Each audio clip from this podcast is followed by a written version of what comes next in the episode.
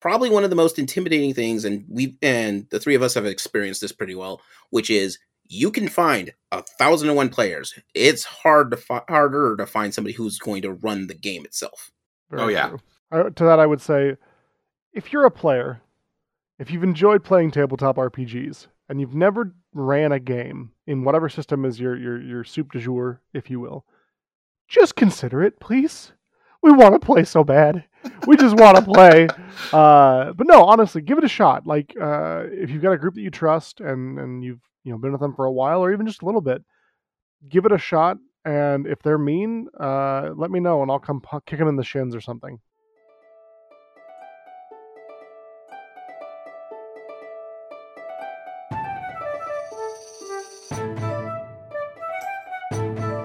Just a reminder this is a spoiler heavy podcast. Different series that require a spoiler warning will be in the description.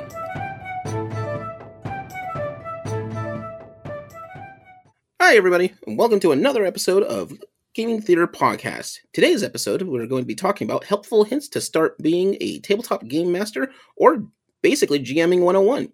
This is the episode that we've been talking about doing, which is to help out people who haven't haven't game mastered a tabletop game. And so these are super helpful hints that that should be able to be worked with almost any system on it. And so if you've ever game mastered a game before, a good way to start or to know what things that you might want to keep an eye out and to get ease yourself into that. And to help me out with this, I've got two of my favorite game masters on my, on the podcast, and let's us introduce ourselves on this. And once again, my name is Leo. I am the Geek Scorpio. Hello, my name is DandDaine. Uh, I'm a game master. I don't know why that was awkward for me. I'm sorry. Uh, no, no, I, I've been playing uh, Dungeons and Dragons and other tabletop games for near on 20 years. Uh, I'm also a, a Twitch streamer where I do run some tabletop games uh, on occasion, hoping to run more. That did feel a little bit like an AA. Like, Hi, my name is Rob, and I'm a game master. Hi, Rob. Uh, but no, I'm Rob. Um, I do a little bit of voice acting for gaming theater. Uh, I am a game designing student, uh, and I'm also running the upcoming uh, gaming theater role plays, which hopefully you get to hear our players uh, muddle through their own adventures. Um, but I've also been a game master for about 20 years, maybe a little bit longer. Wild. Long enough that I would have to do math to figure it out. yeah, I'll be honest. I said 20 years because it was a nice round number. I, I don't know if that's like it's probably there's probably more, right? Right. but like, oh, I'm just gonna go with 20. That's okay. I'm like, figure out how much Dan is doing, cut it in half. That's your number, Leo. Aw. Oh, but anywho, uh, let's before we get started, let's take a trip to the magical merch booth.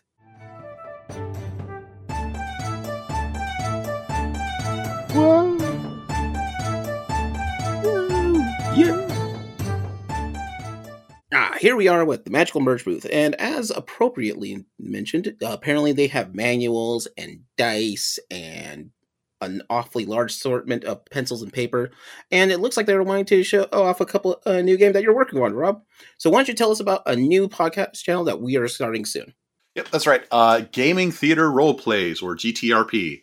Uh, we're going to be running a game using the Cortex Classic system mixed with the Cortex Prime system, or as I'm afraid, uh, affectionately referring to it, Franken Cortex, uh, where we've combined the best of both. Um, anyway, our players are playing as members of the Andreas Cauldron Police Department, uh, fantasy city with elves and dwarves and wands that also has a functioning police department that deals with things like murder and illegal street racing. Um, it's gonna be a fun time for all. So hopefully you'll join in and uh, listen to our players do incredible things and screw up royally. Mm-hmm. Well, I'm sold. Where can we find that? Uh, you can find it anywhere that you listen to podcasts, as well as anywhere that gaming theater uh, podcasts or other gaming theater things are listened to. Yep, and I'll put links over those uh, other channel stuff in the description. So as well, we'll probably even expand to other such systems, such as Dungeons and Dragons, GURPS, the massive amounts of different ta role-playing games that are out there. But for now, let's get right away back to the show.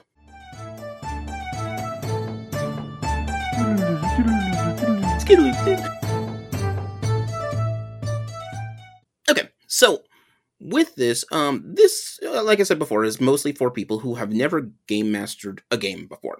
Game mastering, in its general terms, you've probably heard it before as dungeon mastering, but that's specific to Dungeons and Dragons. But game mastering sort of the general term for being the guy in charge, the person who's running, narrating the storyline, as opposed to the players who are playing through the game that they, that you have.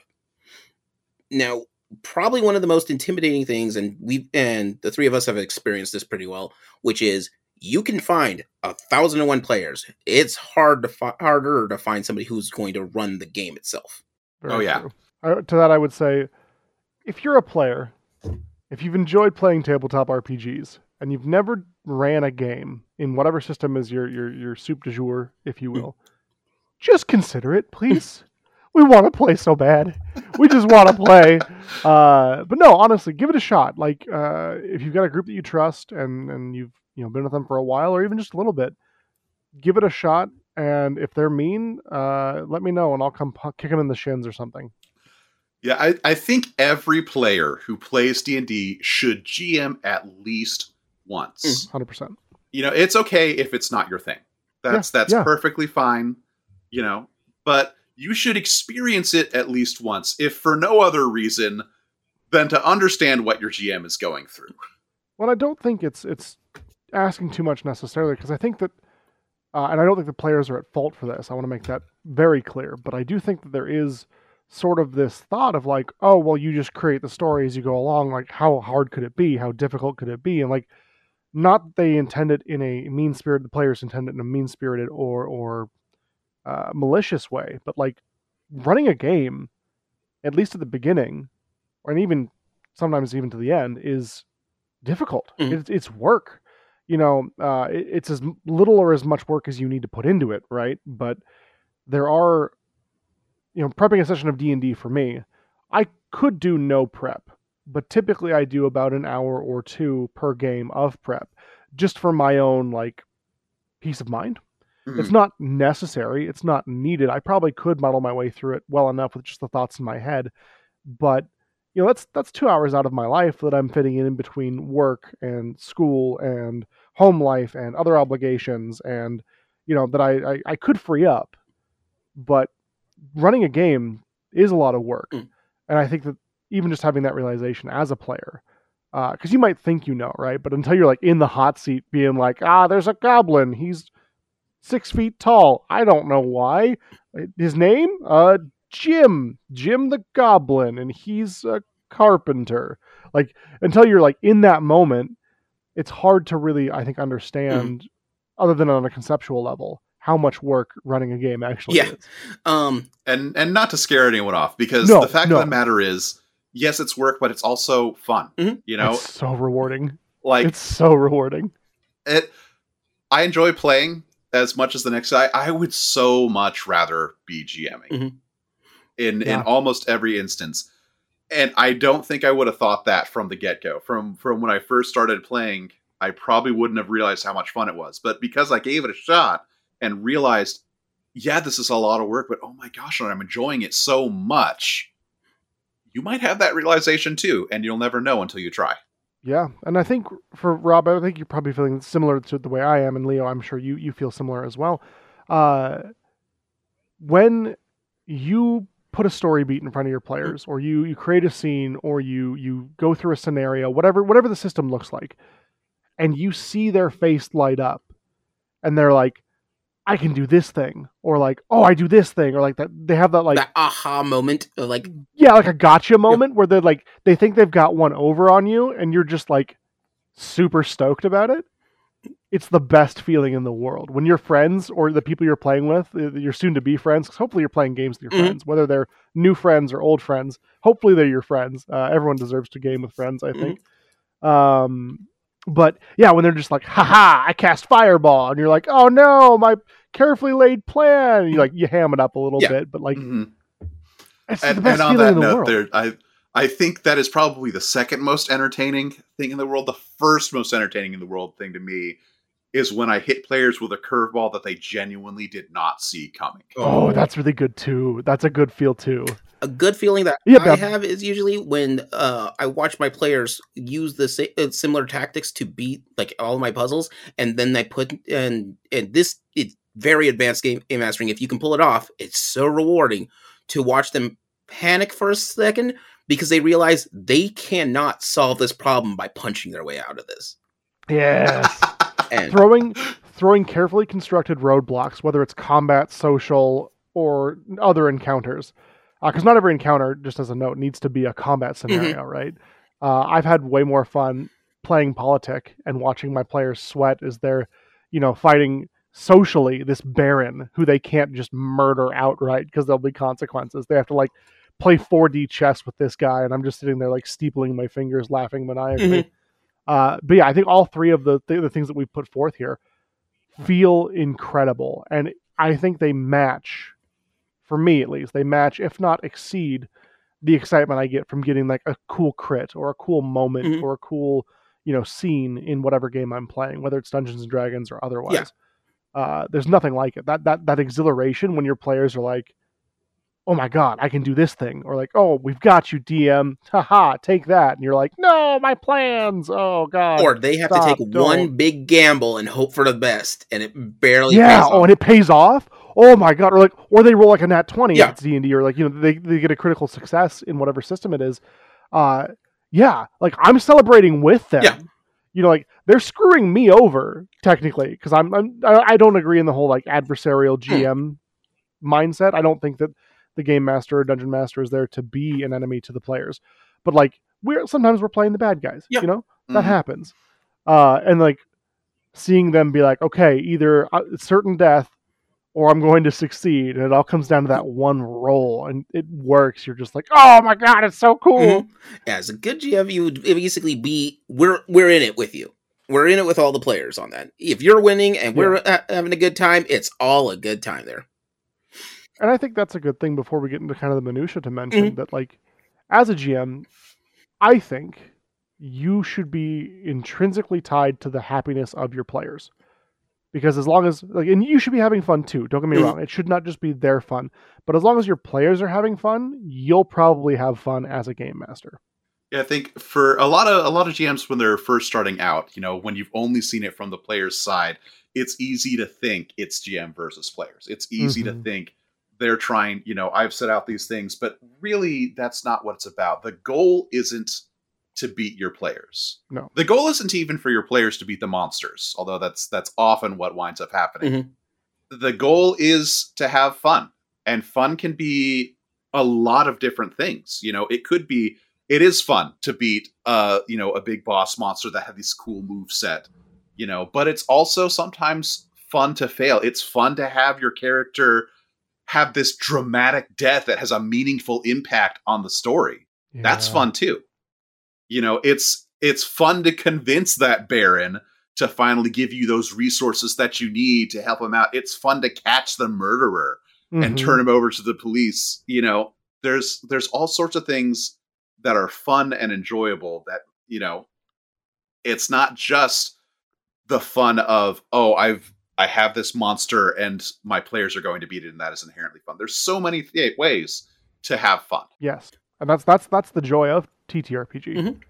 Like at the end of the day, you're sitting around a table making make believe with your friends. Yeah. Like, and that's amazing, and it's it's great, and it's wonderful.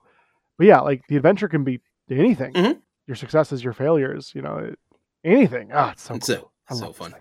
I love this hobby. So yeah, um, so here are some of the things that you want to do. And as a GM, a game master, nine times out of ten, you're going to be the one who's leading this. We're going to go through a couple little hints, uh, things that I think you know. Number one, and this is the part, the way I've always figured it out. Figure out what kind of game that you want to play, like what settings, what world, which way you want to go. Um, one of the funnest campaigns I've had is in Western. Then I've also had games that take place as a science fiction or a sci-fi Western, like Firefly type, type situation. Um, but understand the role that you want to do. Now, the reason why I think this is important because this is, gives people expectations. Uh, it was something I read in the Cortex system, which they make a note about, which I always thought was interesting.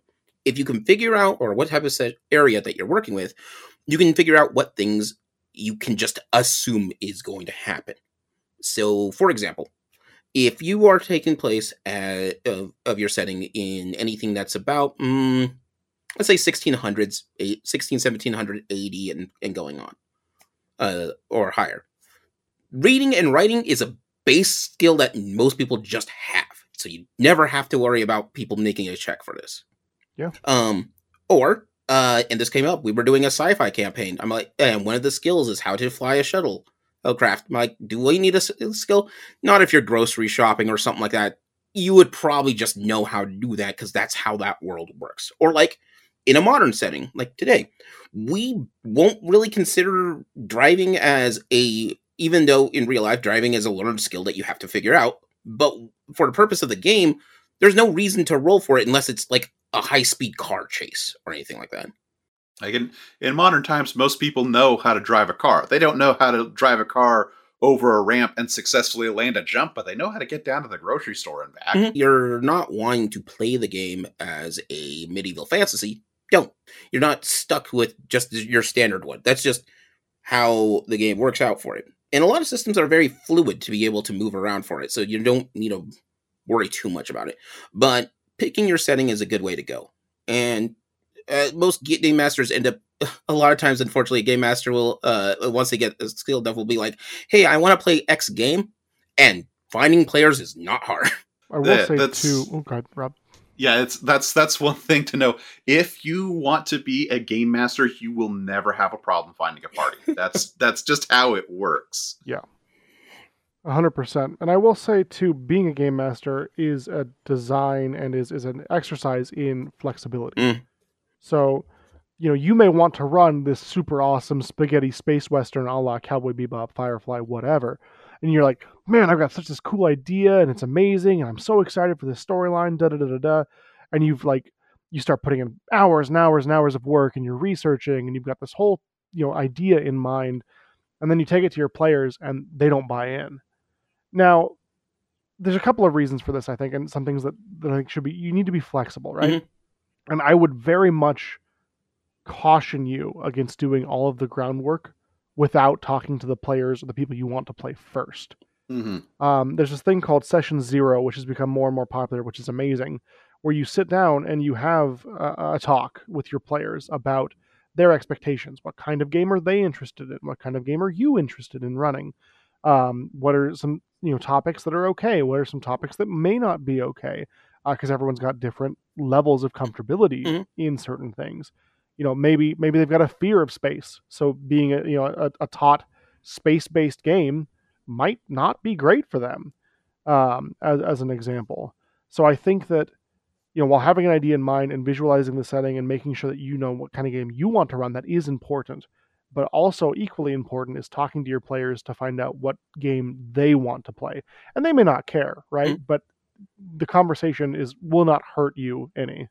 Yeah, I think more popular now is Session Zero, and I and I've ran several of those ones. It's really nice to get a sort of a feel of which way a person, uh, your your players want to go. Um, one of the things that I ran the Session Zero for was because I knew I was going to run a uh, more modern day campaign, and I kind of wanted, but with like a supernatural uh, was was like in super in the world of supernatural and I was wondering if anyone in this campaign wanted to like which if you've ever watched the show Supernatural, they touch on a lot of different concepts. And one of the things that they didn't want that we that my players didn't want to deal with was a human enemy. All the enemies had to be supernatural in, in nature. They didn't want to deal with some of the human stuff that is out there. And I get it. This is just not that's not whether it's comfortable. Another person which I was a player in actually did something kind of interesting. Um, they put up a sort of a uh, like a, a survey for their session zero, and the survey was how comfortable you are with these topics. So, like, how comfortable you are with true crime, how comfortable you are with uh, sex scenes, how comfortable you are with with other like criminal activities, and this was just sort of so the the game master just knew what not to do, what things were uh, or triggering or things were just nobody wanted to deal with this and that's fair Yeah, and I think um, that on that same note too, it's it's the best way to find out what your players are interested, what they do want to do. You know, Mhm. we where when you're wanting to tailor your game to be entertaining for your players, there's especially as a DM or a GM, and in it, there's a lot of I need to keep this thing secret so I can surprise my players with it later. And that winds up seeping into a lot of places that it shouldn't. It winds up cutting off communication between your players a little bit. Mhm. Uh, and really, for a lot of stuff, the best thing is to just be open with your players, especially when you're talking about this. How do you know what kind of play or what kind of game your players want to play? You ask them. Mhm. That's Mhm. that's how you find the answer. You don't just have to like secretly observe. You can just say, "Hey, what are you interested in?" Yeah, and sometimes this helps out because maybe they want a more combat focused uh, campaign campaign about a mystery or some kind of politicking or some kind of or and this is one of my favorite campaigns i got to run which is simply we were all people who are wanting to assassinate one particular target but our disguises were everyone was a maid inside this mansion and so we all were Hmm. just uh, it was our assistant called maid and you were just a bunch of maids but we turned it into a, a bad anime assassination plot because that's what we wanted to do for this Yeah. and it was interesting ways to come up with it it doesn't uh, a session zero is just you talking to your players and this helps a lot because it lets you talk to them outside of the game as a, as a game session so you can reserve time for it or even more importantly how long or how engrossing to this game? Do you want this to be a one shot where it's where I, I only got time to do this once and we call it a day? Or a long streaming campaign? Or something that should be free flowing where multiple players can just go in and out? Or one that's has a single person as a focused character? Lots of things can be uh, done that way. Kind of on that note, um, when you're talking about running your very first session as a GM, I would very, very strongly recommend a one shot as opposed to a long drawn out campaign. You know, it, I'm not saying you shouldn't do the long campaign Mhm. eventually, but your first time GMing, there's got to be mistakes that happen. There's going to be a lot of things that you didn't think would come up that suddenly come up. And a one shot is a really good way to figure those things out without long term consequences. You know, you have this one shot and your players die. That's okay. Well, your player characters die. That's okay. It's a one shot. They weren't going to last beyond this session anyway. You know, you have you accidentally give them an incredibly powerful magical item that could that's totally game breaking. That's okay. This is a one shot. It's not going to be there next time. Um, it's so it's really important, I think, to have this be a one shot, so that way whatever you screw up or don't doesn't have long term consequences. Mhm. Um, and then you know after you do your one shot, then then you can start planning out. Okay, now I kind of know what I'm doing. Now let's do a longer campaign.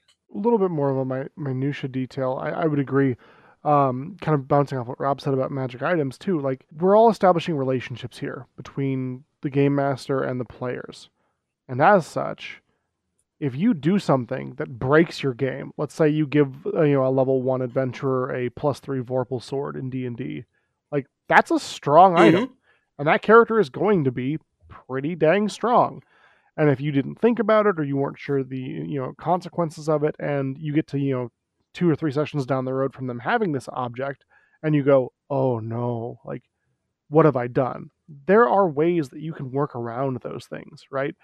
You are not necessarily stuck. You can talk to your players and go, hey, this is what I intended for that item. It's proving a little bit strong. Can we adapt it? Can we change it? Can we work towards you know, maybe you only have a plus one Vorpal sword, or maybe you have a plus one sword that just crits more often, or you know, and then through the course of the narrative, we can uh, power up your weapon back to where it was when I gave it to you.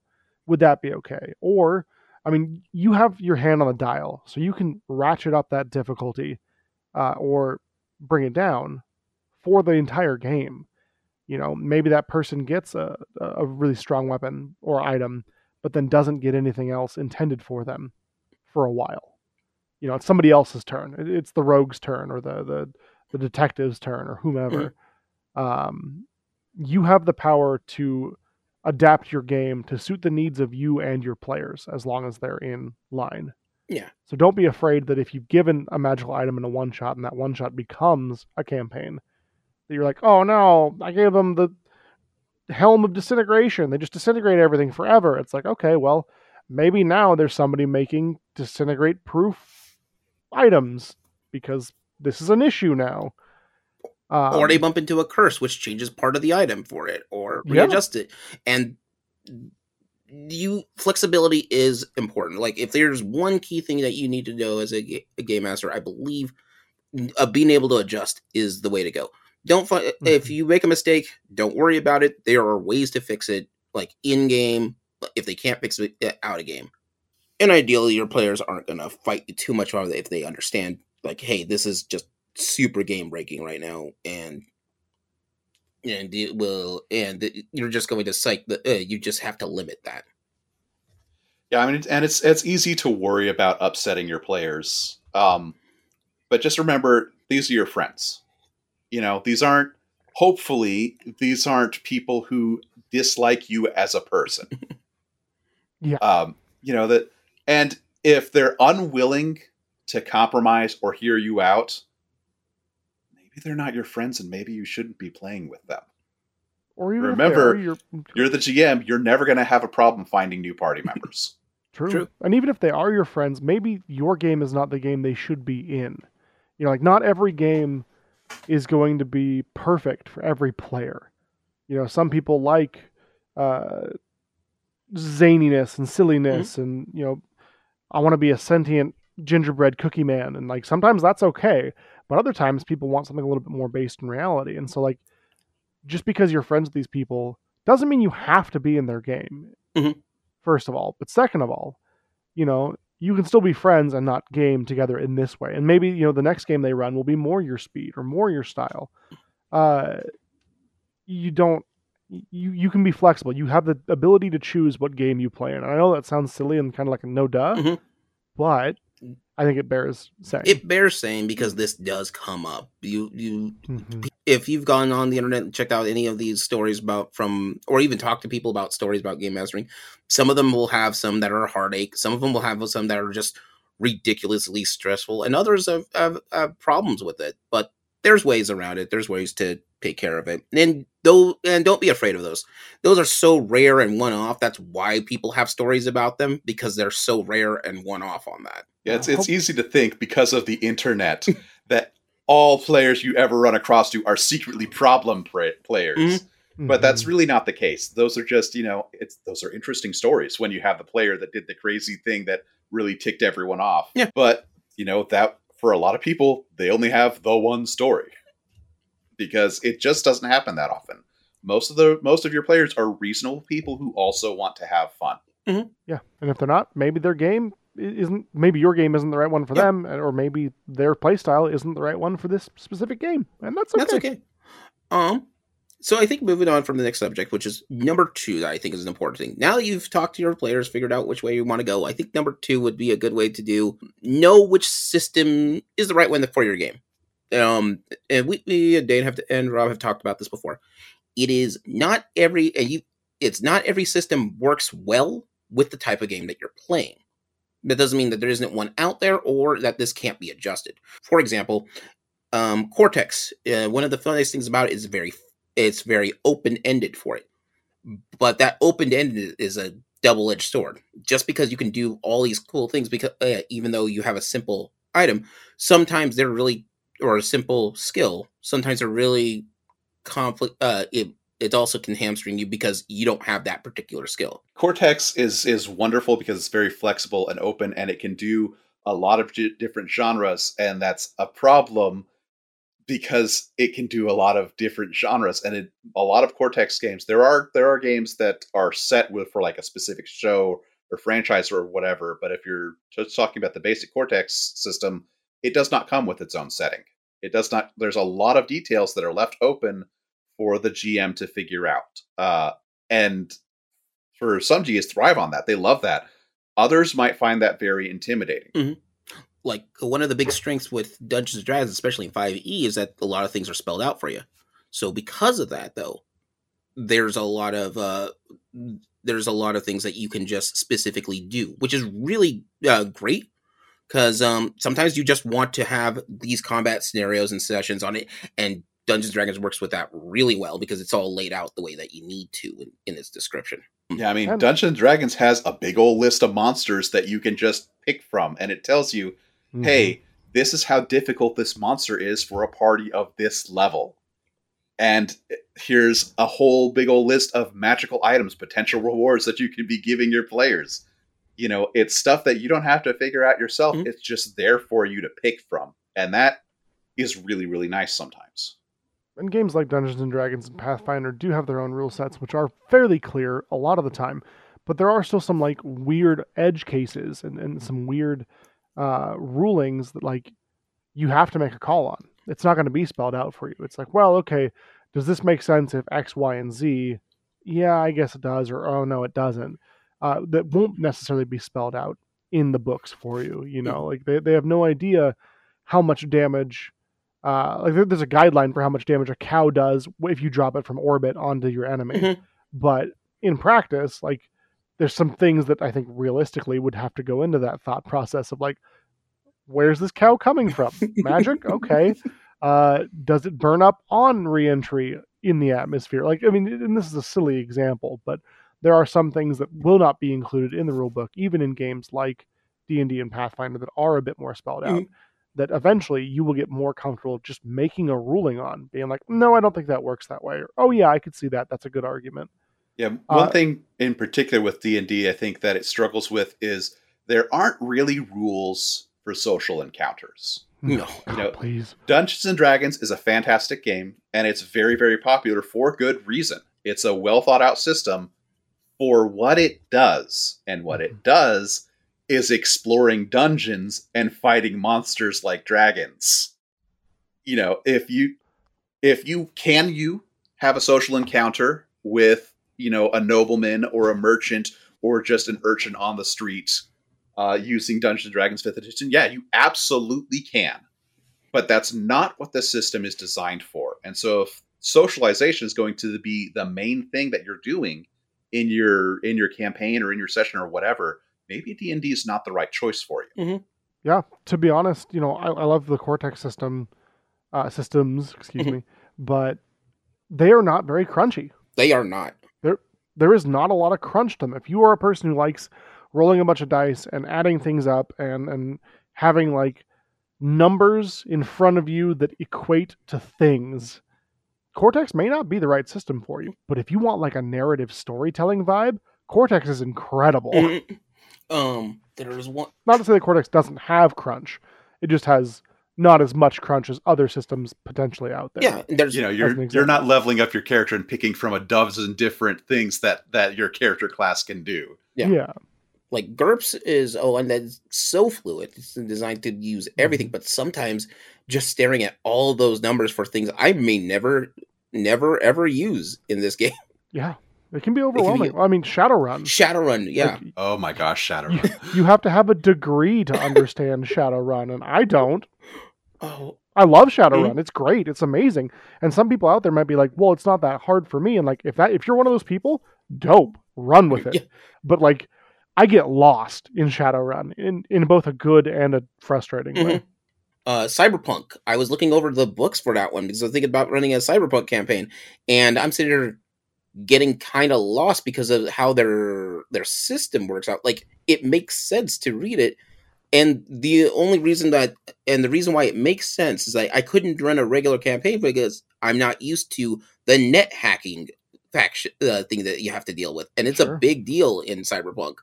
And so because of that, the, I had to reread those rules again, uh, like several times on it before it finally crunched in my head. But it makes Mhm. sense for that world because there's a cyberpunk aspect to it. Um, it's not a straight uh, combat one like Dungeons and Dragons are, which is fine. That's the way that that system uh, works with. Yeah, Um, I think what this really illustrates, even just the, the couple of systems, and there are so many more other games out there that you can explore. If you are into anything, there's probably a TTRPG for you, whether it's you know anime robot cat girls or uh, murder most foul. Mhm. Like hopefully not murdering real people, just murder your friends on paper. Uh, just as a disclaimer here, but uh, you can find a game that will fit your style and your theme and what you're interested in. It's out there, I promise you. Yeah, I mean, during the pandemic, just to give a quick example, I kickstarted I think five or six different systems, from a heist game to an Avatar: The Last Airbender based game to uh, you throw a rock at a property or an idea that you like, and there's going to be a system out there for you. I can't speak to the quality of it necessarily. That's a different but- conversation. Yeah, but there's probably something out there. And if there's not, chances are there's a system out there that you can adapt to do the lifting of what you need. Yeah, some of them are really weird ones. Like if you want one that's kind of a similar narrative, one that was interesting that I bumped into was they have two different like it's made by the same company, but Teenage Mutant Ninja Turtles has two completely different systems for their world. One that's Hmm. before an apocalypse and one that's after an apocalypse. and that is a short story that happened once in the in in TMNT, but they had a whole camp. But there was a tabletop about that. Um, That's cool a weird one that I bumped into was uh, I bumped into a Buffy the Vampire Slayer campaign, and the reason why it was weird to me was because the game can't start unless one person picks to be the Slayer, but they can only Oh. have one Slayer in the game at any given time. Interesting. So are the rest kind of like supporting cast? Everyone else is support, or, or they call white hats in that game. So everyone else can Huh. play, uh, which and the the Slayer is guaranteed to have stats that are bit bigger than uh, everyone else because of that. But you can only have one. Interesting. And so, and so we're talking about you know different systems and their strengths and weaknesses. But what should you use for you game for your game? The the short answer, and honestly, I feel like the most important answer is the system you are most familiar with. Mm-hmm. Whatever If- works best for you. If you have been playing in D and D for a long time, and now you want a GM, and you're sitting there like, what system should I choose? You should choose D and D because your first game isn't necessarily about you know picking the right the right setting in the right world your first game is meant to get you used to the idea of gming Mhm. and Yeah. that's easiest to do if you know the system well 100%. Hundred percent. Now that doesn't mean No, that. there's nothing wrong with. Yeah. sorry, go ahead. No, I think we're on the same boat. There's nothing wrong with just picking up because I've done that and just dived headfirst into a new system. And sometimes that's kind of a weird experience to it because everyone else who might be playing with you is diving headfirst into this new system. So are you doing anything wrong? Who knows? Yeah, and there there could be some frustrations with that, right? You know, not knowing the game, the game may not be as smooth. There are, there are some pros and cons, right, to both both approaches.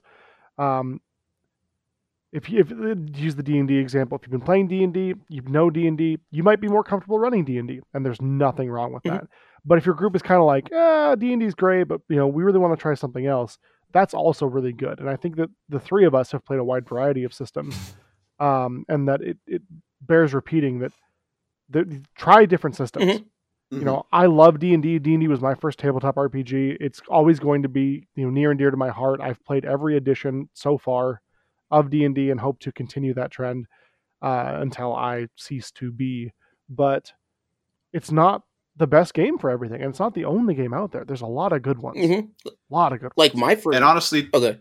using a using a new system like like that you know where your players are maybe constantly playing one style is actually a really good way to get your foot in the door as a gm Mhm. you know who it's just like yeah we've been playing d&d hey guys why don't we try this other system that i found you know i i i think it's pretty neat i know it's not our usual style but i'd like to try my hand at gming and i'd like to try this new game that's Yeah. a great way to get in with players that you already know that you have already played with Mhm. um, and Yeah. it's and it's absolutely great for a one shot too because it's just like hey let's let's try this system just this once and whether or not it works out that's fine we can go back to our regular weekly game after Yeah, and I think uh, that's a really good point, especially because as DMs and and GMs, and this this will come up a little bit later. I think I'm I'm jumping the shark just a little bit, but like burnout is something that you are always going to have to combat Yes. in any sort of creative field, not just tabletop RPGs, but but burnout is hard in general. But it's also it also it can also be hard as a game master. And so, you know, let's say in, in the example given of hey, can we try out this different system just this once? It's like a one shot, and then we can go back to our regular scheduled game. You know, if you talk, if if you're a player in a game and you're interested in running a game, talk to your GM, talk to your DM, and, and be like, hey, Susie, uh, I'm considering running this game. uh, I, I found this system. I'm really interested in it. Do you think there's a point that you would like a break as the DM? Would you like to play in a one shot, or or you know what have you, and just see what the system's like? You know, is there is there a point coming up where the story could could uh, Take a break. season wrap. Yeah. you know, like the season is over, right? The end credits roll. We've defeated the big bad, uh, but we're going to be back for the next season later. Uh, and you know, this will give you time to prep or plan for your next steps. Because sometimes, you know, you as a DM or a GM, you just need a week or two off Oh, from thinking lord, about yeah. the game. I'll be honest, as a GM, um, that's like my biggest flaw. And you'll see if uh, anyone has played with me when the campaign starts going really long, my first couple of sessions are such amazing. Everyone's having a fun time. Once we start getting to the end, it starts declining because I'm tired of having to come up. I'm getting more and more exhausted trying to come up with newer sessions to keep the story going. Yeah, you need a break. And I need a break. You need someone just- else to, to come in and, and run something. Or I mean, it doesn't even have to be a tabletop game, right? Yeah. Like maybe for a week you do a board game night, or, or a month you do a board game Mm-hmm. night, where where you still get together and hang out and connect as friends, but uh, you don't have to run a tabletop game, or the person who has been Mhm. running doesn't have to run. Yeah, like that's what got me introduced into the game system for Maid, and I think it's Magic Shop is the other one, name for it. Yeah. Yeah, and so like because I could put it throw it together as a quick one shot because the game master I was uh no the D, the the dungeon master I was working with was stuck and was going to be out of town for a week. I'm like, but everybody wanted to play. I'm like, you know. I could throw something together on this one, and I did. It was a way easy thing I could just throw together. Yeah, Maid And- is not for everyone. It's a little bit risque. It's definitely a niche thing, Mhm. but it's if you know if if you're up for that, it's super easy to set up. It is designed really for for one shots. but it's not too great on a major campaign. Things move because Maid can move really fast, where campaigns need to slow down a bit. Well, I think to kind of go off that too, there are a number of like free resources or, or very inexpensive resources, relatively speaking, that one can find. I mean, there are one page uh, tabletop RPG games, a whole system on one page. Oh yeah, Um, so anything by Grant Howitt is incredible. um, he does a bunch of things like uh, Trash Pandas, Goat Crashers, Sexy Battle Wizards. Uh, what I did on my summer holidays, like there, if you look Grant Howitt up, there are so many one-page RPGs that this person has invented uh, for all walks of life. You know, Honey Heist is one of their famous ones, where you are literally bears at a honey convention trying to steal honey, and you have to like blend in between being a bear and being a person. So you have like your your stat is either bear or a criminal is the other aspect of that. Uh, and if you get too far on the criminal, you betray your people. And if you get too far on the bear, you go feral and like have to be tranquilized and, and removed from the convention. and like that's ridiculous. is so. But for like a night of make believe and fun, it's incredible. Oh, that sounds fantastic. It's a lot of fun. and all like Trash Pandas is about a bunch of raccoons who are street racers in downtown LA. That's awesome. But yeah, there's different systems on there. Which way you want to go is really how you want to move on. I think number three, the next one, and this is something that you that is really good to talk to, especially in a, a session zero, or let your character your players know far beforehand, which is decide basically how lethal, or basically how common death is going to be for your players going into it. The expectation Yeah. for this is really the important right. well, I don't even know if like just kind of broaden Yeah. the scope a little bit. Like deciding how lethal you want your game to be is in hundred percent something one should do. But also like what themes, you know, we mentioned this in the session zero talk, what themes are going to be in this game? You know, some people uh really want that like if you're doing a cyberpunk game as an example, they want that like gritty real world like dystopian feel where like people are, are impoverished and they are going through struggles and they have to do certain things to get by. Some people really like that. Mhm. And for other people, they're like, yo, I just wanted to play make believe with my friends. Like, could we could we not do like a gritty, realistic, you know, everything is awful all the time game? Um, and so I, I agree, like deciding how lethal you want what's the danger to the players, what's the danger to the characters, Mhm. but also deciding like for lack of a better term, how lethal you want your themes to be. Yeah. You know, how serious do you want the game to be? Is there going to be things like uh, alcohol use, Mhm. smoking, drinking, drugs, uh, violence? Mhm. What kind of violence and against whom? Like, there's a lot of things you have to go into that I think kind of falls under this banner as well. You know, like how much danger, whether physical danger, mental danger, spiritual danger, I suppose, uh, do you want your players to go through? Yeah. And it needs to be discussed because if there's a miscommunication, everybody feels Yeah, there's a about that. there's a friend of mine who um had who as a house rule anytime that because uh she really loves small animals and anytime Mhm. that a small animal would be mortally da- and wounded or something that would put it to being killed it can't it's not allowed to be because she doesn't want to have to deal with that and she loves animals far too much for it and that's fair Yeah, 100%. Yeah, I mean, there there are some players that really want to experience the moral dilemmas, you know, and they really want to look deep into the mirror and find out who they are as a person. And some people are playing games specifically to avoid that. yes. Um like what was it there was back uh back in 2020 somebody invited me to a game for or something and uh, and one of the themes in it was going to be about a disease and like this is the pandemic i'm out i don't just don't want to deal with that right now Yeah.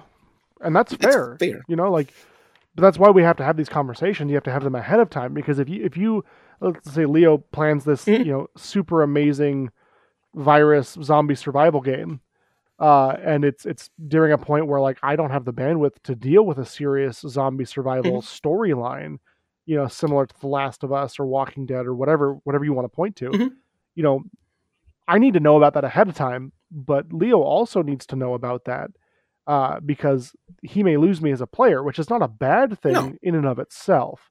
But like, it needs to be a conversation because otherwise, I get to the table and I'm like, "Let's play make believe, yeah, awesome." And he's like, "Zombie apocalypse, super gritty, blah," and I'm like, "Whoa, hold on, I'm not comfortable. Yeah. I'm not. I'm not here for this kind of game."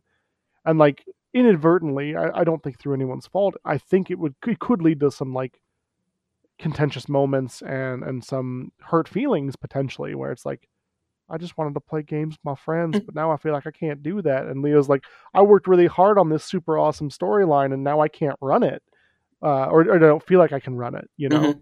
like one of my favorite games um and it was uh rob it was a homebrew that rob was running once and it was called and he called it endless night and it was nothing but horror film tropes going through this entire set campaign that's right. Now, the thing with it though, and and this was very important, Rob told us straight up, you will uh if you die, you're my there's a 90 there's, there's not really a way to bring yourself back in game. Your character will be gone forever. So a lot of the players who were in there were playing a lot less risk, uh, recklessly because they they knew this is it. My player is gone. Yeah.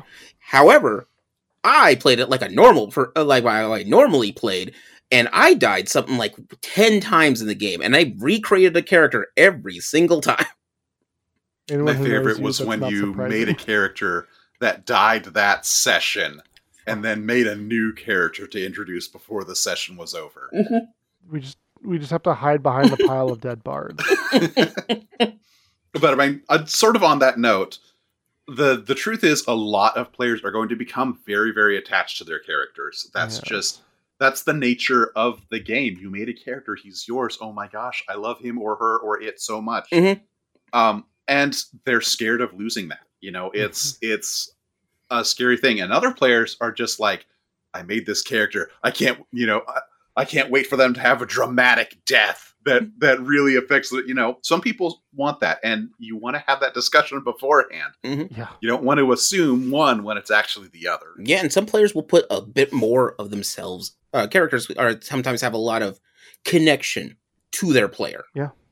And they just sort of weirdly designed it that way. And because of that, they're more attached. So if they know beforehand that this character can go away, it's a lot Mhm. easier to deal with it when it uh, instead of it ups, uh, just popping up out of the blue.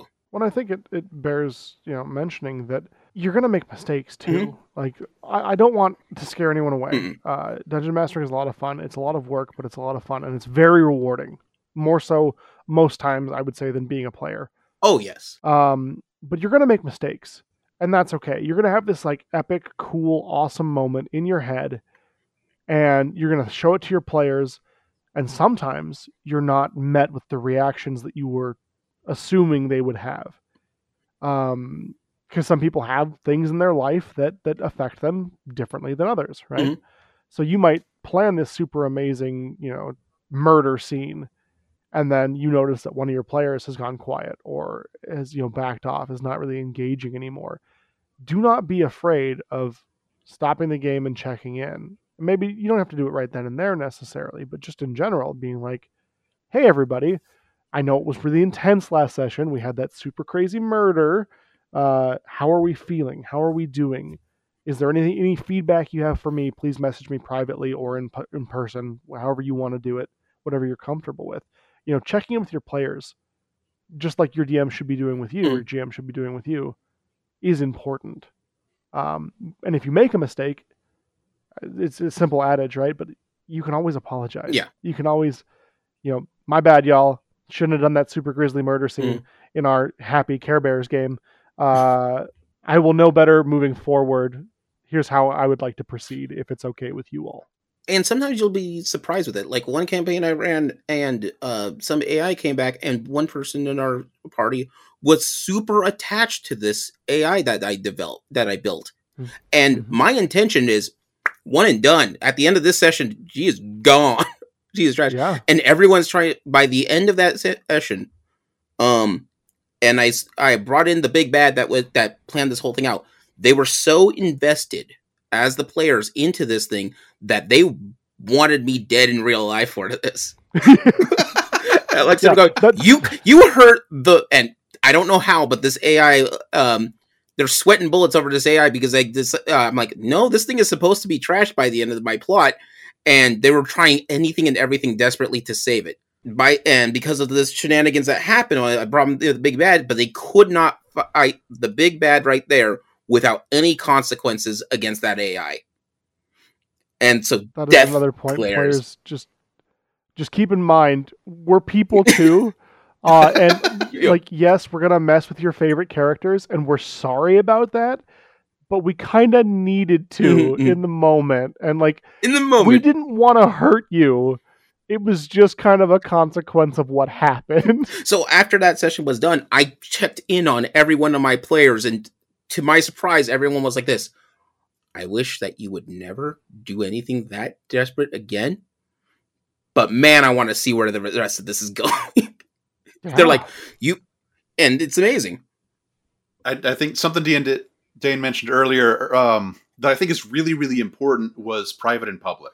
yes, You know, when when one player is sort of withdrawing, don't talk to that player in public in front of everybody. no, Don't put them on the spot. that's talk awful. to them privately. Take them aside. Send them a text. Mhm. you know, or or talk to them outside of game when everyone else is is not present, and and talk to them. They, there are things that they might want to say, but they don't want to say it in front of the rest of the group.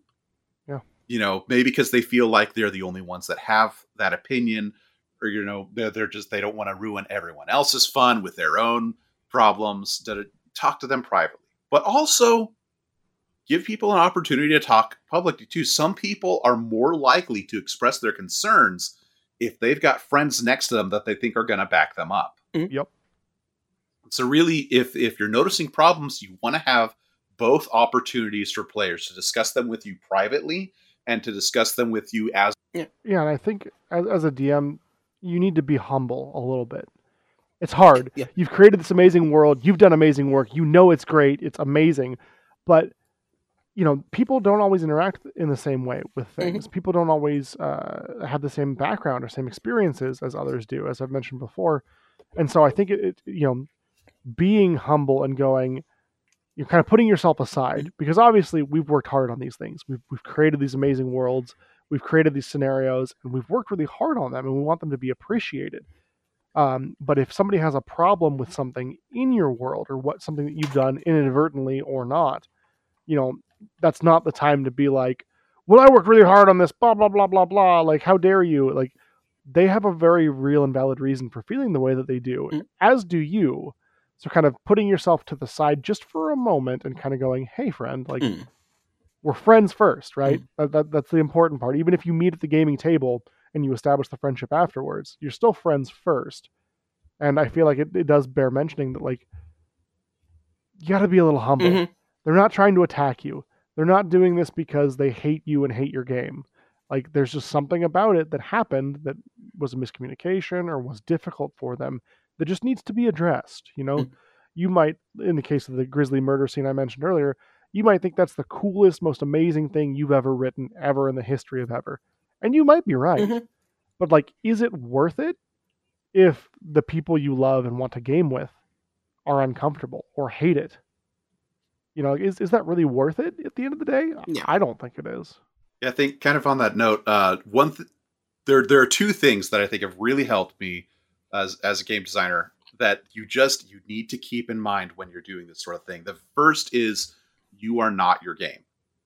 You know, I you've put a lot of work into your game, you put a lot of thought and love into it, but it's not you. Your game Mhm. is not you as a person. If someone is criticizing your game, that's not the same as criticizing you and if you can if you can manage to keep that distinction in your head it will help you to receive critique so so much better Mm.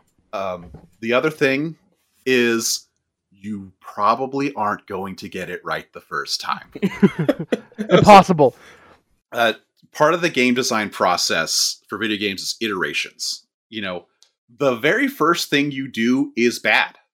That the first game that you're making is bad. That's just how it works. You know, you're not some sort of all seeing, all knowing, perfect individual. So you put it out there and then you test it and you figure out what's working well and what's working not. And then the next iteration, you change things that weren't working well. You improve things that were working good. It's that's that's how it works. So, and if you recognize that this this game that you made isn't perfect and could be improved, and that's okay and that's normal and that's part of the process, then that also makes it a lot easier to accept critique from other people. That's true. Yeah, very much so. Um, and if you can keep that in mind, you can have you can adjust things so much better. Like, and we've had this example in GTP itself. On the in 2022, I ran a for Extra Life that that RP game on and it was on Twitch, and everyone was having a fun time on it, and that's because I under because me then could easily adapt and knew which ways I wanted the game to go for for the way that those players wanted to play it without needing and most of the everyone I didn't need to do much of a discussion, but I knew exactly what I was doing, uh, needing to do for that. But me when I'm first starting out, way years years ago, oh good lord, some of those mistakes are horrible.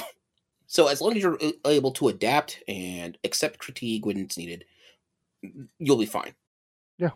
Sort of sort of on that another way to avoid that um and and this is this is something i kind of wanted us to talk about was are you running a pre-made adventure or are you running running one of that you have made yourself from scratch Mhm. um there are a lot a lot of pre-made adventures out there some of them better than others some of them are professionally published specifically to work with a specific system that's very popular or not very popular. Some of them are intentionally uh, vague and meant to be adapted to whatever system. But there are so, so, so many out there to choose from.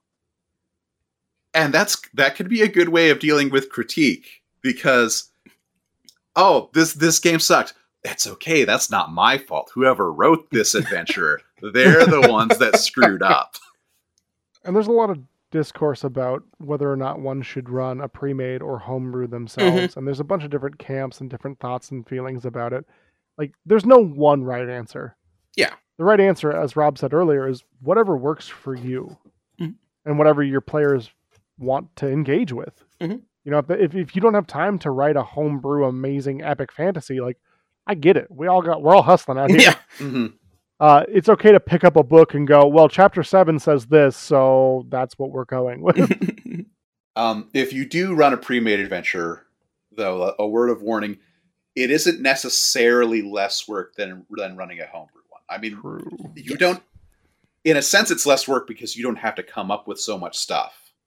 Uh, but that doesn't mean that it's no work. You you should still read the entire adventure all the way through before you run it at least once, probably two or three times. Mhm. And then I would re- uh, recommend whatever session you have planned for that specific day, reread that section. You know, Mhm. so if they're in the middle of an adventure, they're in a dungeon, and you know Mm-hmm. they're coming up on a couple of rooms that you know you kind of remember there are some monsters or something in there. Reread those rooms before you run the game. Mhm. Y- y- it'll help. it- I it'll promise help. you. I promise you, it'll help. I guess we Read it before you run the game, and then right before the game, you read it again. Mhm. Not the whole adventure, just the parts that you need. Yeah. But I guess we should uh, discuss this. So when well, some of us are pla are setting up our games and such. Uh, there's different sort of styles for it, and each one of us runs it a little bit differently. For example, for me, I take a note uh, when I wanted to plan the game mastering game. I take a notebook out. I just write down the key parts that I need to write down because I'm pretty good at improving, so I don't want to lean heavily on my on my um I guess script on my storyline Mhm. but that way I can let it flow. Where if a player makes a certain decision, I can just move it around here. But it, when it comes to preparing for a new game, that's basically all I do. I just take notes to know what things I want to have in this game and where it's and so where it goes. A lot of times I come up with the ending first and then the begin eh, the beginning and the rest in the middle becomes a muddle mess. Hmm. Interesting. But that's my sort of uh, flow for it. Work at the start, end, and then how we get there. Yeah, I mean, as as a GM now, it's rare for me to do to fully flesh out everything that's going to happen. I I rely pretty heavily on improvisation during my sessions. Just that's just how I am as a GM. But that wasn't always the case. You know, early on in my GMing career, I prepared so much. I had no pages and pages and pages. That that endless night campaign that Leo mentioned, I think was something like fifty pages long. Yeah. It it was a lot.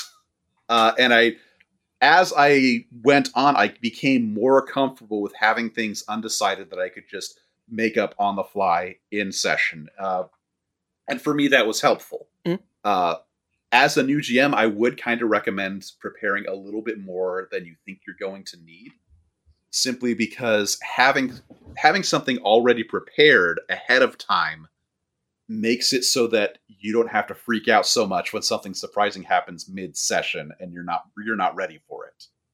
You know, improvisation is a learned skill and you learn it with preparation. It's ba- when you're improving, you're doing the exact same things that you do when you're preparing ahead of time. Mm. You're just doing it faster. And this is not necessary. This is not necessarily necessary. That's a stupid phrase. Um, but don't be afraid if you want to improve skills Mhm. like improv. Feel free to go take an improv class. Look one up in your local area.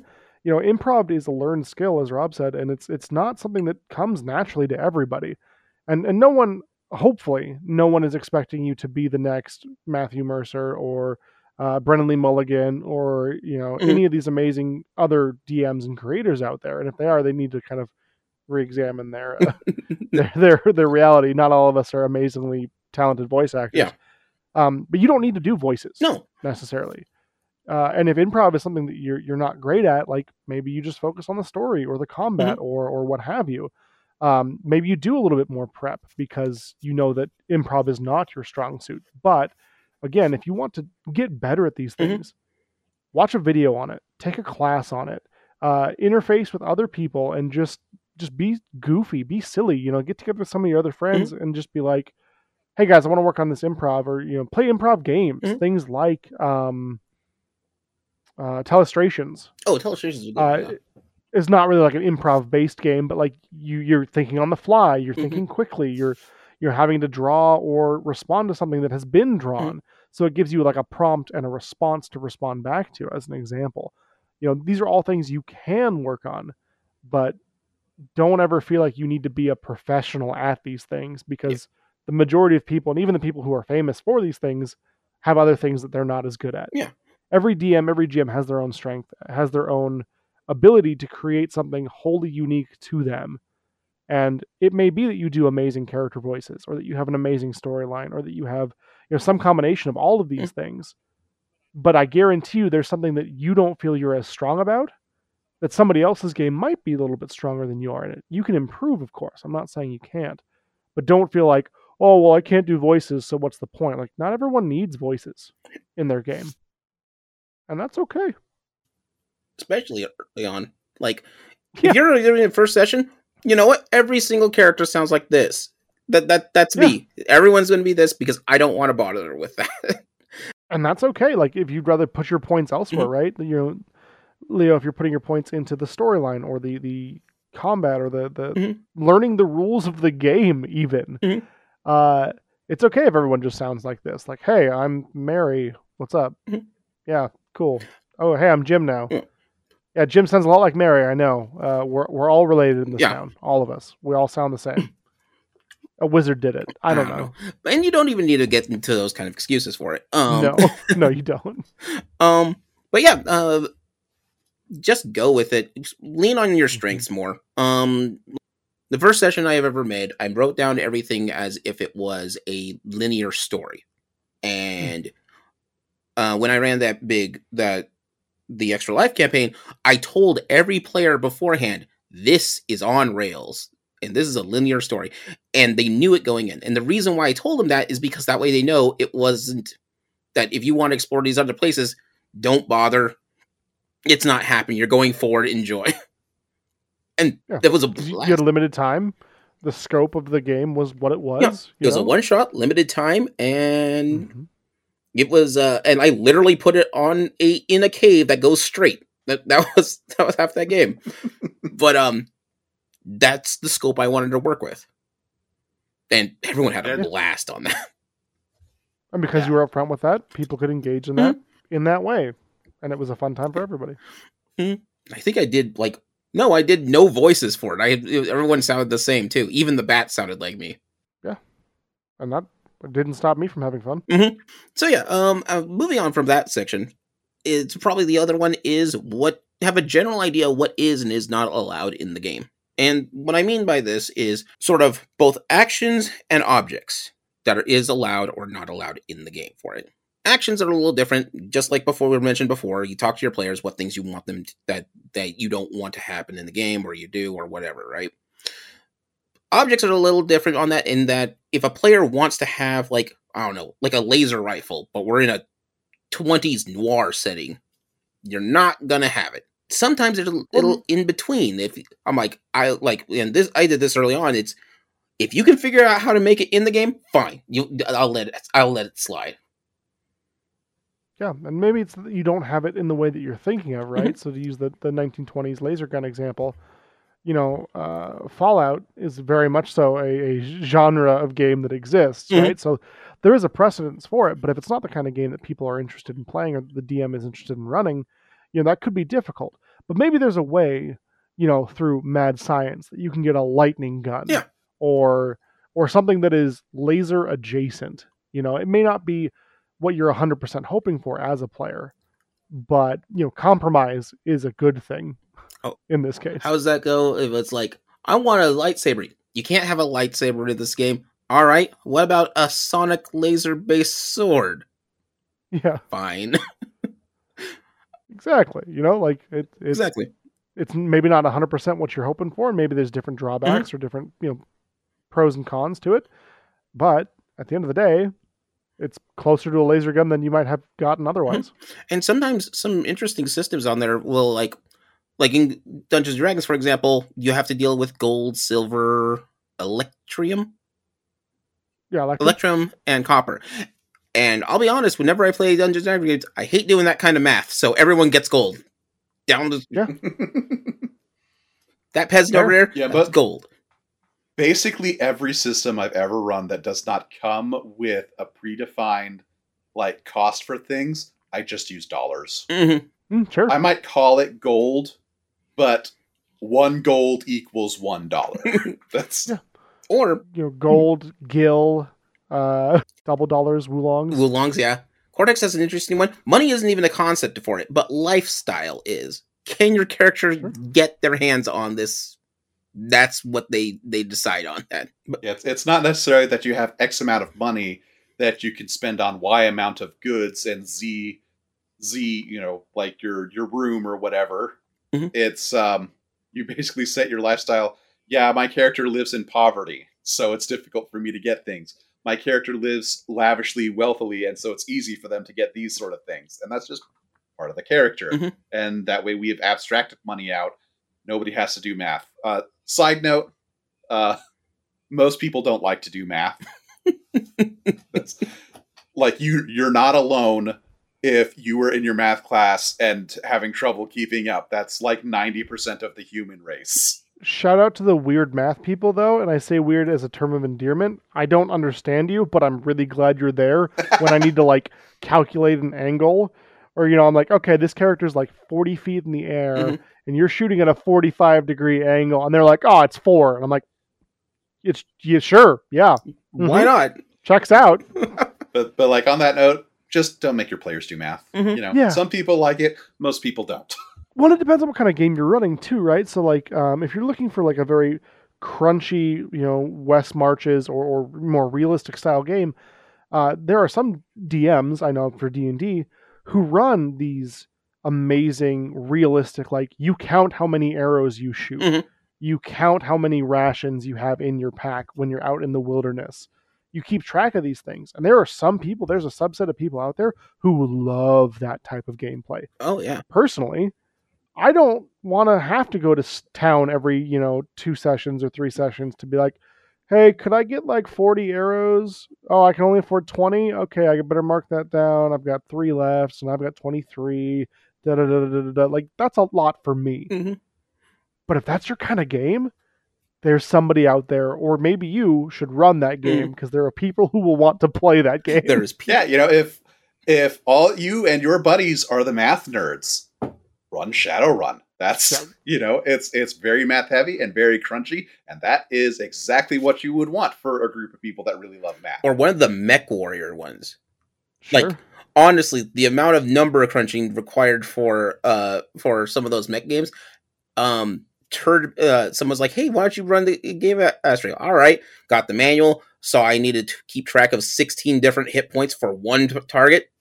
I'm out. that that's just way more math than I'm willing to put up with for this one.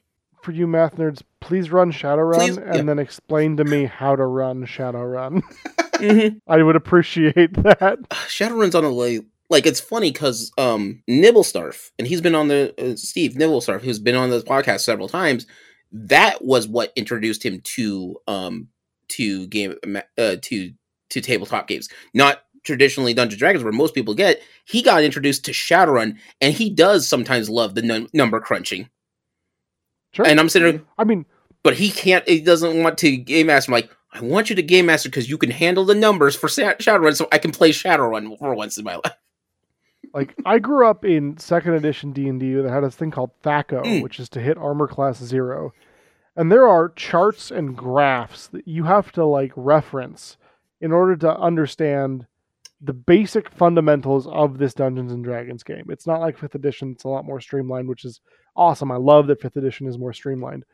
But yeah, like you had to like sit there and be like, okay, I've got a this to hit, and then I got to calculate this thing, and to hit their armor class zero, it's you know this number, and negative armor class is better than positive armor class because the more negative your armor class is, the harder you were to hit. like it was just a whole thing, right? And I grew up doing that. I don't miss doing that necessarily. I really like being like, does an 18 hit? And someone's like, yeah. You know, that's that's pretty nice. That's it's really nice to have that leveler there. Um, As opposed to being like pulling out my charts and graphs and like comparing and contrasting. I don't know. everyone got their ta- their pencils, papers, and calculators for this game. Yeah. Oh man, but yeah, there's different systems that will allow you to do that, and then in that vein, there's things that you can that the players might want. Um, Yeah. I think that is mostly what all the big ones that I can think of for what a basic uh things that are that are new coming in game master would want to deal with. right? Yeah. Unless you guys have something else that you could think of on that. One thing I'd like to mention, you know, as as a new DM or a new GM, don't feel like you have to have everything plotted out. If you do, that's amazing. If you have the whole plot, if you have the bad guys, the the, the uh, villains of the arc, if you've got you know twists and turns and everything all planned out, that's something. That's cool. That's that's fine. You can have that. But when I so I, I took a, a, long hiatus to tabletop RPGs after college, um, in kind of a silly manner, and had decided that I was done with it. When I came back to it, I had to kind of relearn what I thought I needed to do and what I needed to do. And so for me, I created, and there are other people on the internet who have said the same advice. So if you've heard this elsewhere, I, I find it's good advice. Start small. If you are making a Dungeons and Dragons game, and you have level one players, and maybe they've played before, maybe they haven't played before, maybe they just haven't played in a while, create a small town. You know, it's got an inn, it's got a blacksmith, it's got a butcher's shop, it's got this thing, it's got that thing. And then just create them one by one. So for me, I started, I created a small town called Candlewood for my homebrew campaign. And I started, I made the inn first. It was the first thing I made. What does this inn look like? Who's in it? What are the patrons' names, if any? What is the bartender's name? And and what, what is their purpose? What are they doing there? And then I went, okay, well if it's if there's an inn here, there should be some way of like sourcing food. So who else lives here? Well, some farmers. Okay. What do they farm? Oh, they farm this thing. You know, where do they sell it? Oh, they sell it at this small market that happens every weekend. And on and on and on and on. You can just extrapolate out after that. But start small. Create a town. Create some people in that town. And then you can create your kingdoms and your empires and your your adversaries and whatever. You know, it, it can be as complicated as it needs to be. Hmm. but don't be afraid to start small. I mean, because most odds, adventurers start small. Yeah, odds odds are good. Your players are really only going to be dealing with what's in front of them. Yeah for know, a while at least. If if they're there in the small town and that's where your adventure tar- starts, then the needs of the small town are what matters to them. That's what they're going to be dealing with. Yeah. Does it matter what the kingdom is like and and their politics and the how the nobles are interacting? Probably not. Yeah, the, not you know, those things don't one. affect the people out here in in the small podunk town of Candlewood. Um, yeah, they what, might later, what, you know, after after you've taken care of Candlewood's problems, then you might want to start looking at some court intrigue or something like that. But you don't have to have everything all at once. No. What do they care about the nobles, as you said, when you know they're starving because of the crop shortage and it's been weirdly happening, mm-hmm. or what have you? okay. So before I uh, close up, one thing I wanted to mention, and this is just in general for things, one of the, the, the things you want to be careful of, or not careful, but aware of, is your players your players have choices that they will make. If you can understand what your players' choices are or what they how they like to play, you can kind of tailor your game towards it. Um, I know I do this sometimes, and it's just mostly for funsies. So I kind of wanted to go over a small list of different kind of types of players that you'll run into, like one uh, sort of the pros and cons, real quick on that. Some of the ones I know of is the straight up fighter. Every solution is punching. Punching is mm. the solution for it. Now, the problem with that is punching is the solution for everything. so maybe they have a, a, a kind noble who's been helping out and wants to talk to you guys, but doesn't want to give up information. All of a sudden, now we're in a fight for no reason. um. Yeah. So, some if you're clever enough as a as a game master, you can sometimes put the if you can put them into a place where they don't they can't punch their way out of the solution. So one of the one of my favorite players I had to deal with was a fighter. Kept doing that. I been as a game master, I put him in a situation where fighting couldn't solve it.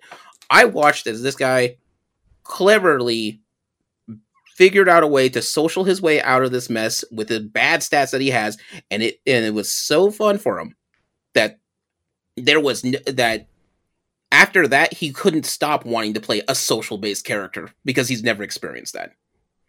Yeah, and that's a great point. You know, challenging your players mm. to to get outside of their comfort box um, and to try something else or try something new is a very good thing. However, I do want to caution there is a chance that if you try to push and you push too hard, that same player may just shut down hmm and may stop engaging because they're just here to swing sticks and, and punch people in the face.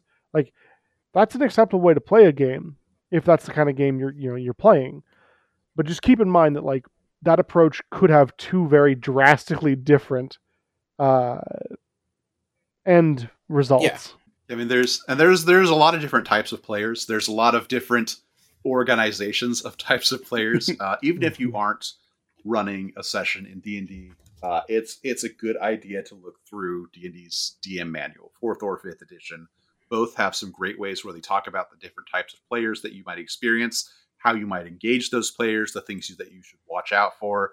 Uh, on the internet, there's a lot of different categories that they you know that they put players into. You know, the real man, the real role player, the loony Mhm. sort of thing. And there's and there's some great resources that you can look up to, or you can look for, for what types of players there are and how you can prep your games for. Um, and really, what I feel though to watch out for is very few players are one type of player. Yes. There, there are very few people that are just like, I only want to role play. I never want to fight. I never want to do anything crazy or silly. I only want to do serious role playing. That's that's incredibly rare for you to run into that. A lot of times you'll have the player that I really love role playing, but we've done that kind of a lot. I'd really like to punch a monster in the face now. Mhm. You know, I, I normally have very serious, well thought out plans, but sometimes I want to try something a little bit crazy and out there most most players are going to be a mix of these different types and they're going to want different things at different times. That's okay that's normal that's people that's how they work. Mhm. um, so you know don't necessarily feel like you're one player you have to cater to this one thing that they want to do all the time. It's okay to branch out Some players are fighters where they just want to fight, but that they- also want to branch out once in a while. You have, uh, I had a player once that I like to nickname the historian. They wanted to find out the lore of this of this world. I'm like, okay, but we spent like half an hour talking to this one historian. Let's move on and such. And there's ways to push them out of that being stuck on there. Um, there's people who I like to nickname the detective. They are all about puzzle solving. And so the nice juxtaposition is they're the opposite of your fighter character. The fighter wants to fight, the detective just wants to solve puzzles. Yeah.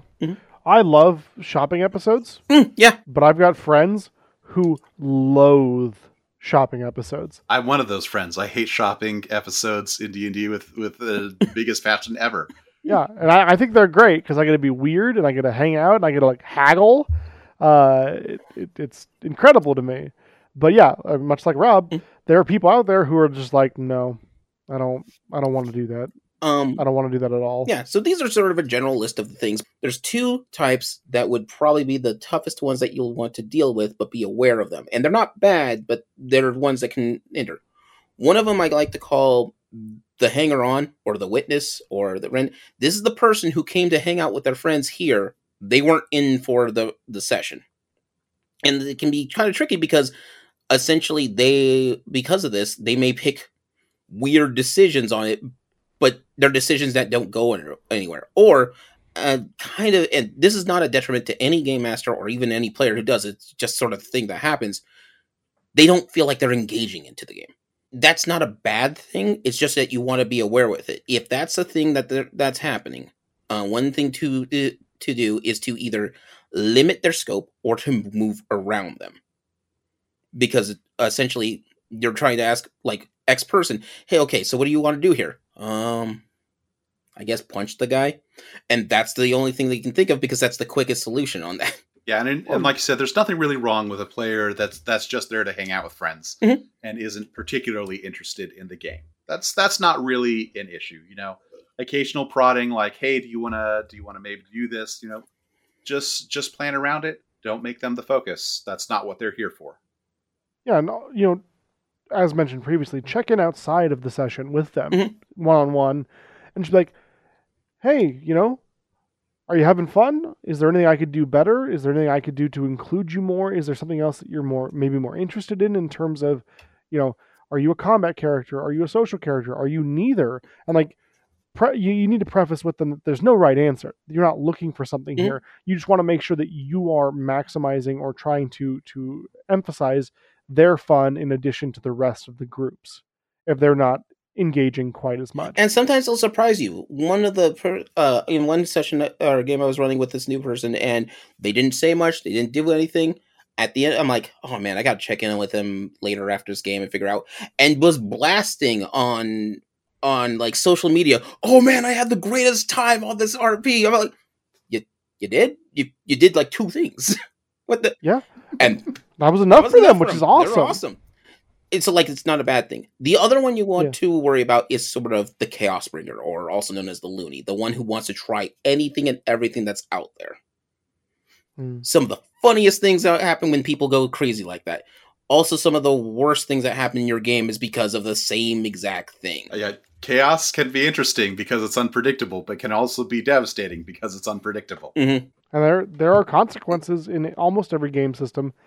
There are consequences to the chaos. You know, if if you are being crazy and unpredictable and lol so random in front of, you know, the archduke of space, yeah, the, they might take exception to that and they might treat you and your group differently because of that interaction. You know, Mhm. don't be afraid as the DM or GM. You don't want to punish your players. You never want to necessarily punish your players, but you can react to the things that they're doing in the world that you're creating.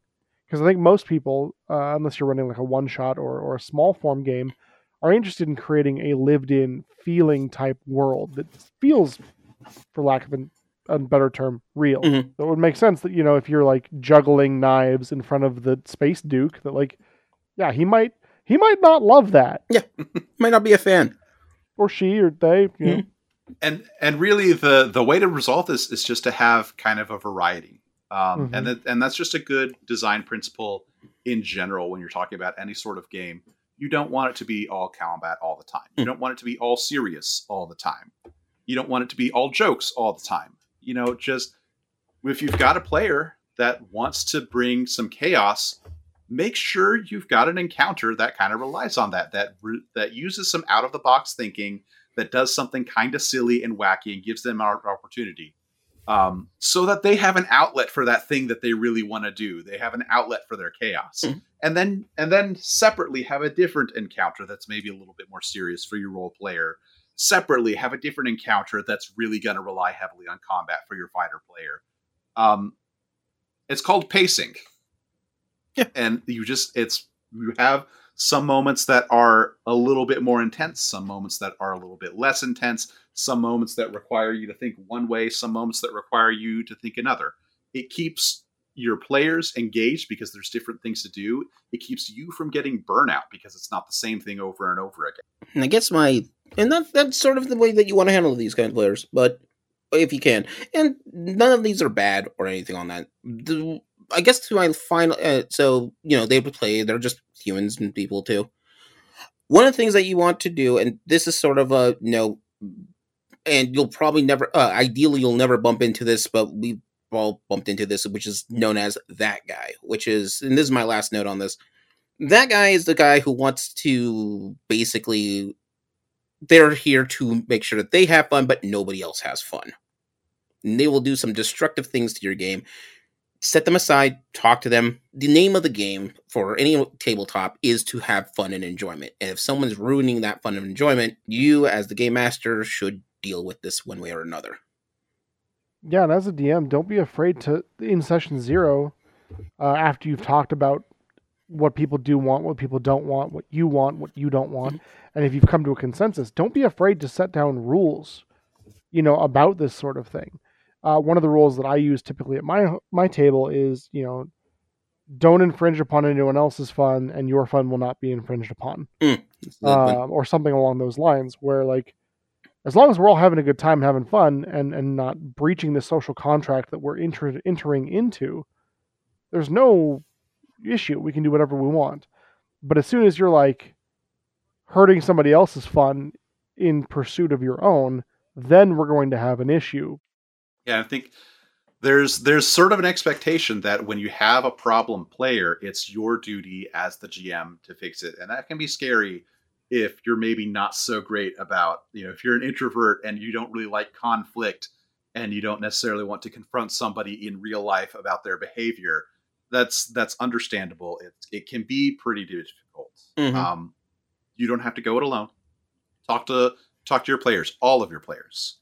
You know, discuss how to approach this problem, um, and give the problem player a chance to defend themselves. But it's okay if they're a problem and they're not willing to compromise, or if they say they're going to compromise and then don't. It's okay to kick them out. That's that happens sometimes. It's not the end of the world. Yeah, I mean, try to avoid having that happen. I don't think anyone wants to like have that talk. That sucks. But as previously stated, there are some people who are not looking for the type of game you want to run, or there are some people whose play style is different than the game you want to run, or maybe your DM style is not the right fit for them as a player. So you know, like Mm. as Rob said, try to compromise, try to come to a consensus, do what you can. But at the end of the day, you do have that button. Yeah. You can you can eject your seat those people or anyone for that matter It's the at any time. Yeah. Just I would caution use it sparingly if you can. like I've had to before and bounce people out of my I campaign before. It's not fun. I've had to bounce people out of other people's campaign because they were so introverted, but they wanted they they needed this to happen. Like I got you. there was uh, a forum that I used to go to frequently uh, where it was basically a motto that they came up with that no gaming is better than bad gaming. Um, and so you you might be afraid to to eject a problem player because it might be it might mean the end of the game for a little bit. That does happen sometimes. Yeah. But just remember that a little bit of courage for a few minutes as you're as you're confronting a problem player will lead to a much better outcome. That scary thing that you have to do when you're dealing with a problem player for a few minutes is better than having to put up with them for a year's worth of sessions. Mm-hmm. especially if it's infringing on your and other people's funds. It, it's a scary moment, and you, as a game master, might be the one who's in charge for for it. But some of us have been here. We'll back you up. It's it's fine. Um, I will say too, if you're looking for more information like this, I've mentioned before there's a lot of people out there who have some things uh, like this. I really enjoy a number of people that are kind of based in the D20 sphere. Uh, so like D&D and D20 Modern, Mhm. those sort of games. Um, but I know that Dimension 20 crew, so Brennan Lee Mulligan, Lou Wilson, all those all those amazing amazing people, uh, they have videos where they talk about these sort of things in sort of like a uh, uh, kind of like this. Mhm. And they brought up the idea of the snack captain. Oftentimes, uh, we as as game masters forget to eat. We get distracted. We we're busy running the game, and they they put forth the idea that like one person, if, there, if there's a person in your group who likes logistics, who likes planning things, let them be the snack captain. Buy them a hat, but like they're the ones who've got the food situation settled. If you want to do food at your game, Mm. you don't have to. Um, but I think that the idea of the snack captain can be broadened to the game in general, right? Don't feel like you as the DM have to do everything. That you have to plan the game sessions, that you have to wrangle the people together, that you have to get everyone in the same room, that you have to set up the scene and then have to run the game and provide food and figure that out. Like it's a lot. Feel free to allow other people to help you if they want to. Don't don't strong arm them into it. But if you've got somebody who wants to handle the snacks, if your group likes snacks, call that out. Like hype that up. They're the snack captain. They're amazing and they deserve to be pointed to in a good way and go like, "Thank you, Jim, for being the snack captain. I appreciate you doing this." You know, thank you, Megan, for planning the session, for deciding and getting everyone's ideas together and deciding what day we were going to do this game. Because I'm over here trying to create gods and it's hard. I remember one person I had to go. Thank you to Lois here, who remembered to bring eight hundred things of dice. Yeah. You know, and you don't necessarily need to like call them Yeah. out like round robin, like, and thank you to Yeah. Bill for being awesome. Like, you don't need to, to call them all out. But like, You also don't need to burden Feel- it all in your own shoulders. yeah, it's not all on you. We, you- we're all friends. We're all group here. We're all here for the same thing. Like, we can all try to like figure this out. Thank your snack captains. That's all I'm saying. Yeah, one thing we, we were discussing relatively recently in, in one of my game design classes uh, is how important the producer role is when you're Yeah. when you're making a game, and that's essentially what you're talking about with a snack captain. You know, is somebody who takes care of all the little stuff to make sure, like outside of game, that happens. They're not necessarily making the creative decision about what world you're playing in, Mhm. or you know what the bad guy is or what he's doing. They're just facilitating you so that you can do that, and they are indispensable. they really are. Yeah. Uh, so if you've got someone that can handle that, that enjoys doing that sort of thing, absolutely let let them do their thing. Yeah. And now, don't feel like you have to be that person either. You don't have to be the snack captain. Just just to be clear, like there does not always necessarily need to be a snack captain, but like if that's your jam and you're like, yeah, I'm gonna make sure we eat. Thank you, whoever you we, are. We seriously you. it. or you're like, I'm a type A personality. This is the schedule. This is what all 12 of us have said works for us. We're playing on this game at this time. Thank you. For everybody who was willing to let me run a game in their home, Yes. I appreciate thank you. Thank you for having more space than my tiny apartment. Exactly. About wrapping it up, uh, anyone else's final thoughts to helping out a new game master? There was a story I read a long time ago um, where someone was talking about how they were scared of running the same their their first session and they really didn't have it fleshed out and the players just kind of went off the rails immediately and they explored the town and they did this and that and one of them burned down a tree and then they got into this big argument with the uh, you know the local guards and they were going to get arrested and da da da da da and uh, at the end they were just like is there something we can do to get out of this legal trouble that we've gotten into ourselves? I was like oh hmm actually there's this goblin and that's the encounter that the gm had originally planned for them to go to that they had been ignoring. Hey there's this goblin camp down the road that could really use taking care of. Um, and the moral of the story is don't worry. Worst case scenario your players spend a few hours arguing about a tree. Oh, true. So like true. it's it's really easy when you're first starting out to imagine all the worst case scenarios. And just remember like really the worst case scenario is your friends spend an evening doing something that isn't particularly fun. Mhm. that's not the end of the world. You will absolutely be able to bounce back from that. I've mentioned this a couple of times myself, and uh, I've told my players this verbatim that, like, yeah, if you all want to be sheep herders, if that's the kind of game you want to play, we will run the best sheep herding D and D game of your life. I will come up with encounters. I will come up with you know plot points. We will use your stats. It'll be ridiculous, but we'll do it. Like I have things planned. I have things that I want to do as the DM. I've got a story that I have in mind. But if you want to be sheep herders, we're herding sheep, y'all. Let's go. Um, to kind of go along with that, do not ever be afraid that you're going to make a mistake because you will. A hundred percent, you will, and that's okay. I think the phrase goes, "You have to be bad at something to be sort of okay at something one day to eventually be good at something." Uh, and and there's nothing wrong with that. I think there's a lot of pressure in our society and, and just in the world in general to be an expert out the gate day one. You know everything, you've seen everything, you've done everything. You are the the consummate expert, and that's just unrealistic. Do not be afraid to fail because it's when we fail that we learn, that we grow, and to that effect, much like the goblin thing, Mhm.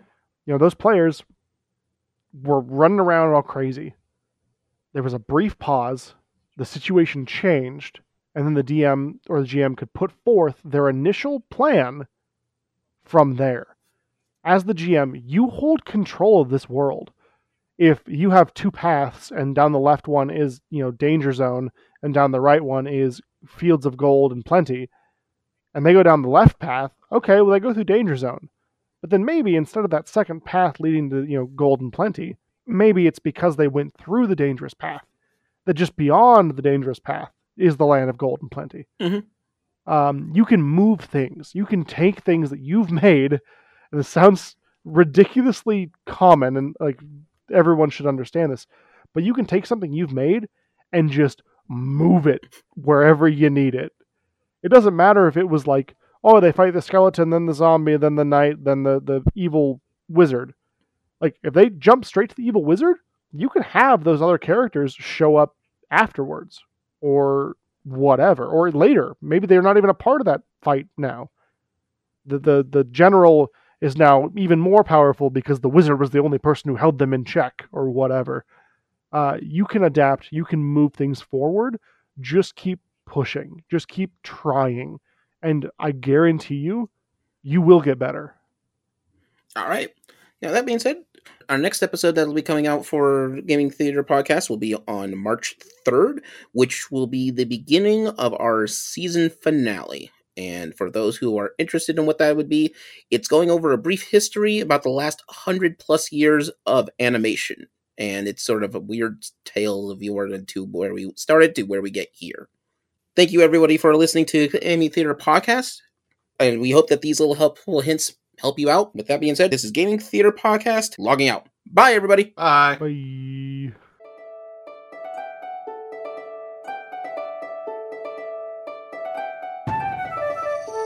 Gaming Theater Podcast is hosted, created, produced, and edited by Leo Garcia, the Geek Scorpio. Our music is A Drinking Game, stock media provided by Stormwave Audio slash Pond 5. Our cover art is by Adam Parker. You can find him at ParkerGFX on Twitter. If you want to send us some financial support to help with producing things for Gaming Theater, you can do so at patreon.com slash gaming theater presents. It helps us out. Want to send support that doesn't hit your wallet? Please leave a review with wherever you hear your podcasts and share our podcast with your friends. It really helps out. Thank you for listening.